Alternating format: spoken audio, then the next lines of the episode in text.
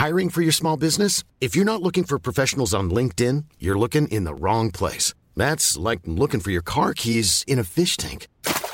LinkedIn helps you hire professionals you can't find anywhere else, even those who aren't actively searching for a new job but might be open to the perfect role. In a given month, over 70% of LinkedIn users don't even visit other leading job sites. So start looking in the right place. With LinkedIn, you can hire professionals like a professional. Post your free job on linkedin.com slash people today.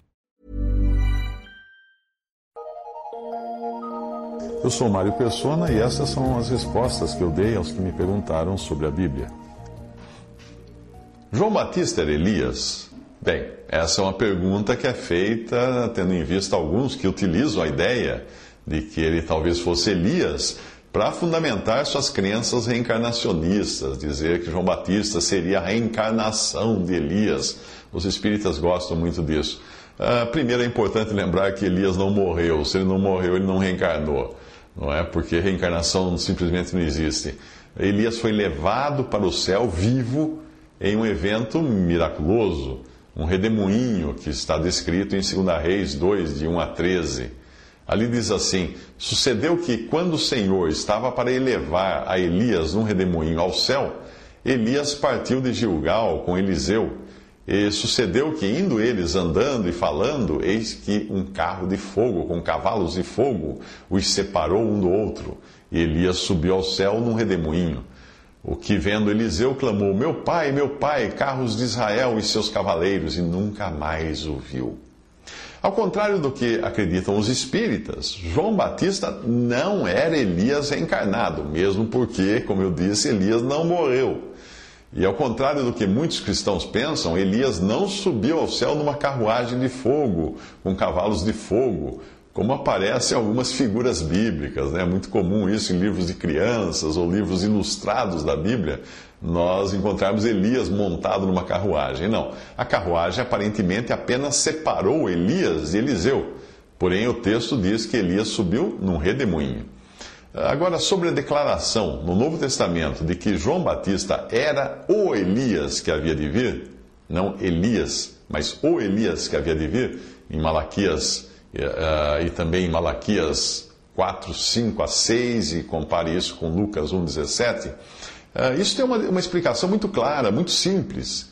João Batista foi um profeta que veio no espírito e poder de Elias, como a própria passagem bíblica nos, nos diz, antes do grande e terrível dia do Senhor, para tocar o coração do povo, se este recebesse então o Senhor ou recebesse ou recebesse o testemunho de João Batista. Mas como não foi recebido esse tal testemunho, a não ser por alguns poucos, João declara aos judeus que ele não era o Elias.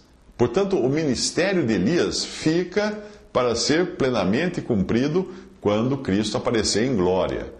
E seria interessante você ler passagens como Malaquias 4, de 5 a 6, Mateus 11, versículo 14, Lucas 1, versículo 17 e João 1, versículo 21, para firmar bem uh, isso que eu acabo de dizer. Quando as autoridades religiosas mandaram perguntar a João quem ele era, ele declarou que não era o Cristo, nem Elias, nem o profeta que era uh, preconizado em, em Deuteronômio 18, de 15 a 18. Ele se, se identifica como a voz do que clama no deserto conforme Isaías havia profetizado. Você encontra isso em João 1, 19 a 23. O Senhor, ao falar de João, de João Batista, disse o seguinte: Elias já veio, Marcos 9, 13. E isso até às vezes parece contradizer João 1, 21, mas não, não é assim. Outra passagem explica isso. Ah, em Mateus 11, 14, diz: E se quereis dar crédito, este é o Elias que havia de vir. Veja, se quereis dar crédito, esse é Elias que havia de vir. João havia vindo, tinha vindo no espírito e poder de Elias, conforme previra o anjo Gabriel. E ele era o Elias para aqueles que o recebessem e lhe davam crédito. Seguindo mais tarde o Senhor Jesus, como fizeram André e o outro discípulo em João 1, versículo 40. Portanto, João Batista era um emissário de Deus vindo no mesmo poder de Elias, mas não era a própria pessoa de Elias. era um representante, um embaixador, que vai em nome de um presidente, por exemplo, ele vai no poder, com a autoridade daquele presidente e o representa ali, mas ele não é a pessoa física do presidente. Espero que isso tenha explicado melhor.